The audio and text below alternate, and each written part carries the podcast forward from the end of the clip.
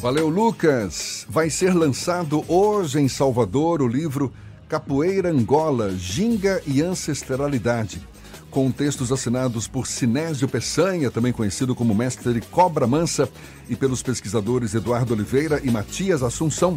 O livro foi idealizado numa homenagem aos últimos 20 anos da Fundação Internacional de Capoeira Angola, a FICA, que é um dos principais grupos de referência da modalidade no Brasil e no mundo.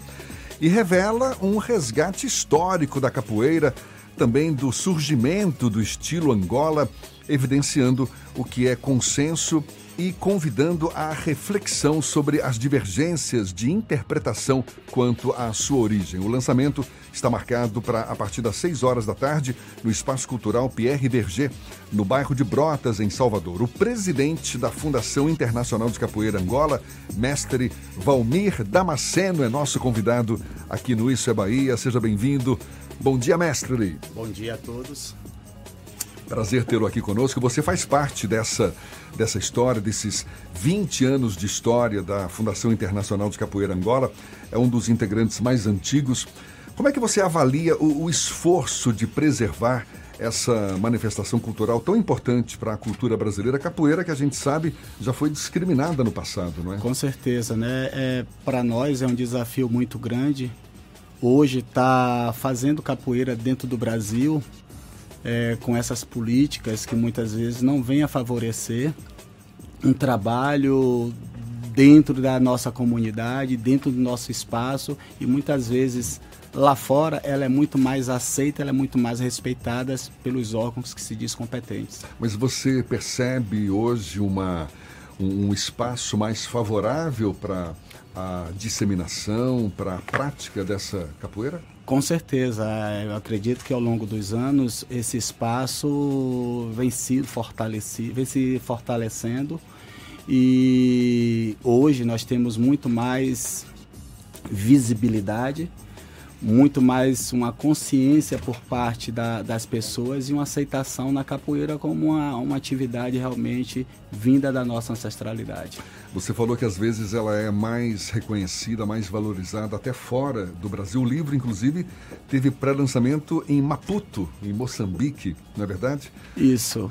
Quando eu digo isso é porque a base da Fundação Internacional de Capoeira ela surge com três figuras de fundamental importância nessa ordem, o Sinésio Feliciano Peçanha, o mestre Cobra Mansa, o mestre Jurandir Nascimento, que hoje reside em Belo Horizonte, e Valmir, que no caso aqui em Salvador. A fundação ela surge lá nos Estados Unidos com a ida do mestre Cobra Mansa para lá. Do Sinésio. Do Sinésio. Então ela surge primeiramente lá e a necessidade de nós mantermos Salvador, dentro desse contexto, como para nós a meca da capoeira. Então ela se inicia lá fora e hoje nós já contamos com mais de 40 núcleos em todo o mundo. Salvador, a meca da capoeira? É, porque. É, sim. É, desculpa, historicamente, é, Salvador recebe os primeiros contingentes de povos africanos nessa viagem transatlântica. Sim de África ao Brasil. Então, depois do período do dito descobrimento, então, por volta de 1570, já começamos a receber muitos povos bantos e aí tem essa difusão da capoeira do da Bahia, do Brasil para o mundo. Como é que nasceu a capoeira? É, todo o povo ela, ele tem uma necessidade de recriar hábitos e costumes. Então o Brasil recebe muito povo banto e dentro do ser humano fica aquela sensação de continuidade de algo que jamais pode ser esquecido. Então, por uma necessidade de sobrevivência e de continuidade, é, surge a capoeira dentro dos elementos que se encontrava aqui no Brasil. Então, se nós faz, fizermos uma viagem reversa à África, a gente não vai encontrar a capoeira da forma que ela é praticada aqui no Brasil. Por isso Mas- que falamos que é uma atividade afro-brasileira. Mas vai encontrar uma capoeira que era praticada de uma outra forma lá na África? A palavra capoeira, inclusive, é uma contribuição do legado do povo indígena aqui no Brasil. Então, nós vamos encontrar algumas lutas similares em alguns povos africanos. Quando vocês tratam de uma federação internacional da capoeira, é também uma forma de preservar os elementos mínimos da capoeira em todos os lugares em que é praticado? Porque a gente vê isso com outras federações de outros esportes, karatê, eh, jiu-jitsu, de outras lutas, tem uma, um, uma- um- um foco em manter uma unidade. A Federação Internacional de Capoeira também tem esse objetivo? Só ratificando. Fundação Internacional. Fundação, desculpa. certo?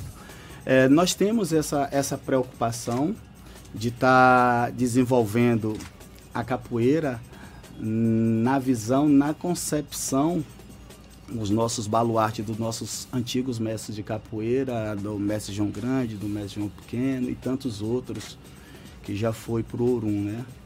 Então nós temos essa nossa preocupação, por conta disso nós realizamos encontros internacionais e esses encontros normalmente acontecem no Brasil, é, justamente fortalecendo essa ideia da conexão de todo esse povo na necessidade de vir ao Brasil, de estar aprendendo a língua que nós praticamos aqui, de conhecer os nossos códigos.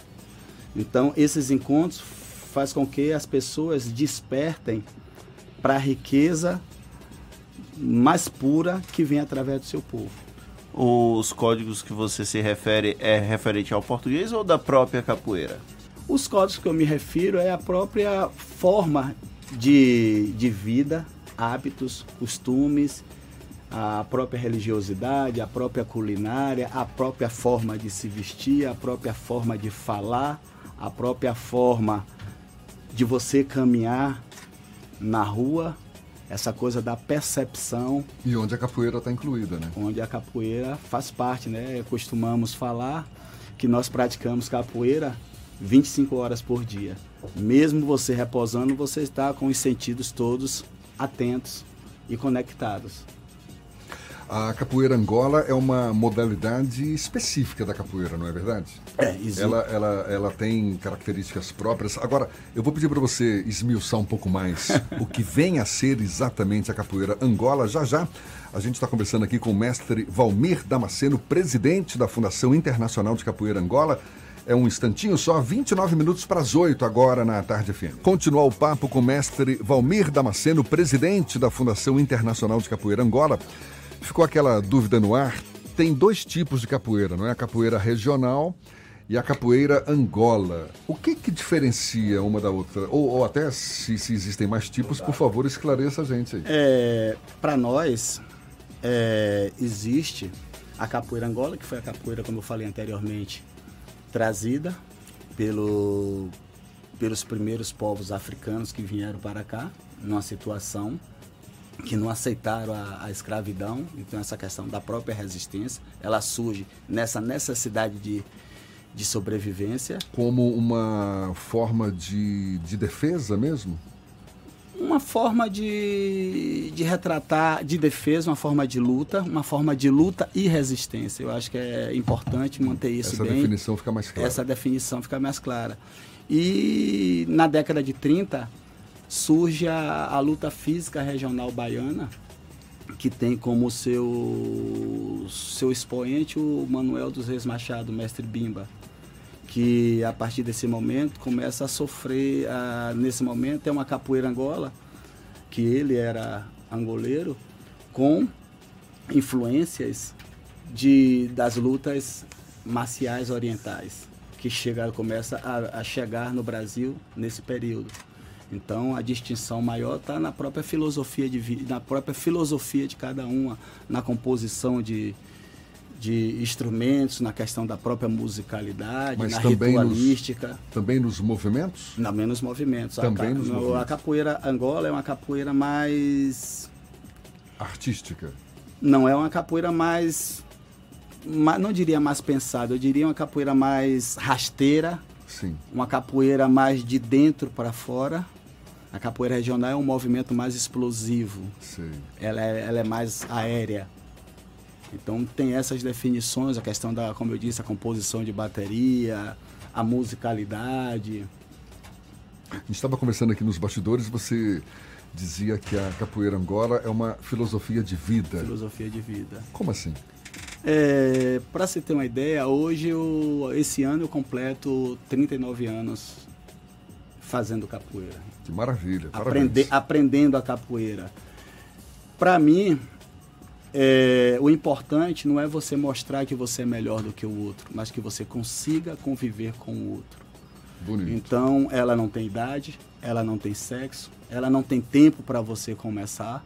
Nós temos referências aí de grandes mestres que ainda estão aqui praticando capoeira. É o mestre Curió, que está com mais de 80 anos, é o mestre João Grande, que está com mais de 80 anos, e tantos outros que estão aí ainda atuando. Não tem tempo para começar, isso me animou. isso me animou. E, e Você está quase nos 80, né? Não, nem tanto. Mas... Mas tem uma aparência de jovem, né? Porque a idade, na realidade, está aqui. É verdade. E a questão, o que você tá busca, cabeça, o que você busca dentro desse espaço? Você, a capoeira é uma ferramenta que começa a descobrir no indivíduo a potencialidade dele. Você pode entrar na capoeira pela musicalidade, pela história, pelo movimento em si. Então é uma coisa que vale fazer bem. Você falou que você tem quase 40 anos, foi em 81 então que você teve contato com capoeira Angola? Foi em 81, 80, 81 para 82. Com quantos anos? Eu comecei velho.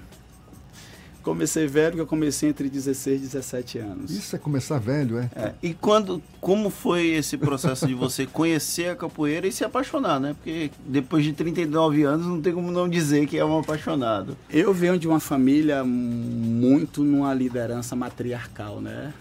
Minha mãe sempre foi aquela pessoa que, que tinha as ditava, ditava e aí a capoeira é um movimento muito popular, que você encontra muito na, nas festas populares. Então eu via aquilo no meu cotidiano. Mas em determinado momento, a minha irmã, através de uma pessoa, me convidou a começar a fazer capoeira. Foi aí o meu interesse. É por isso que eu disse que eu comecei tarde. E ao mesmo tempo, hoje eu, eu sou pai de três filhos e meus filhos começaram capoeira cedo. Bem menininhos. Entre sete e oito anos, Olha quando ele despertou, mas eles tinham acesso à, à capoeira, mas não aquela coisa de firmar.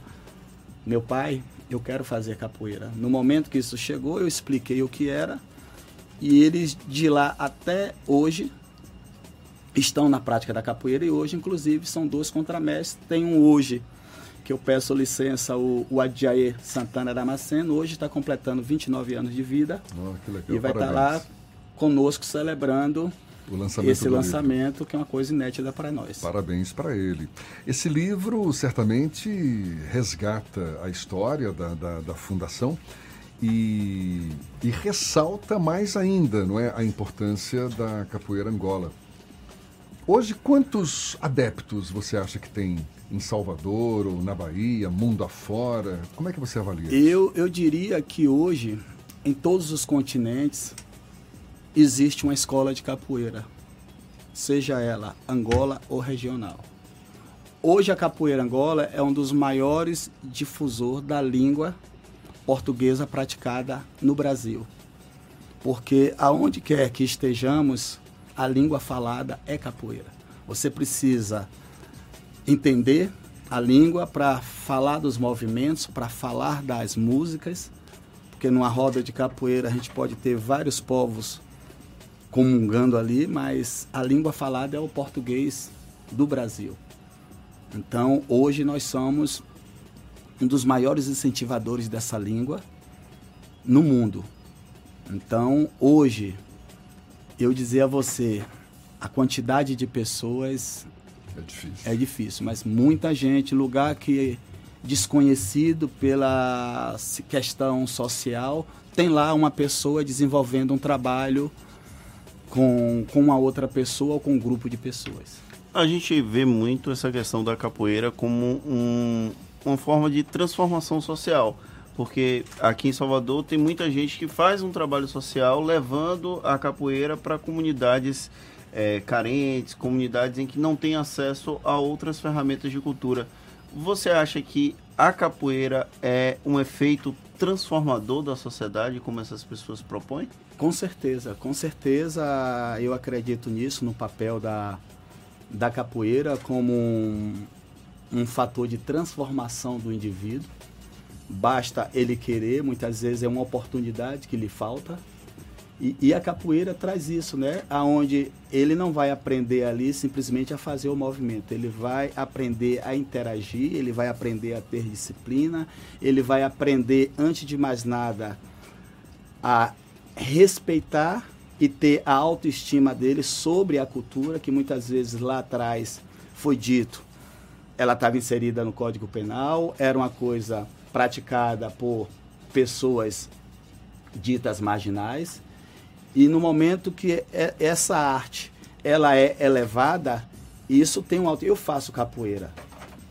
E hoje é um elemento que muitas vezes muitos jovens estão saindo das suas comunidades até para fora do país para ser representante, para ser um desbravador, para estar tá levando essa arte lá para fora. Valmir, a fundação ela oferece é, cursos de capoeira também. Quem, quem tem interesse, você falou que não tem idade para começar, então pode procurar a fundação. Tem lá recursos para claro. aprender a capoeira?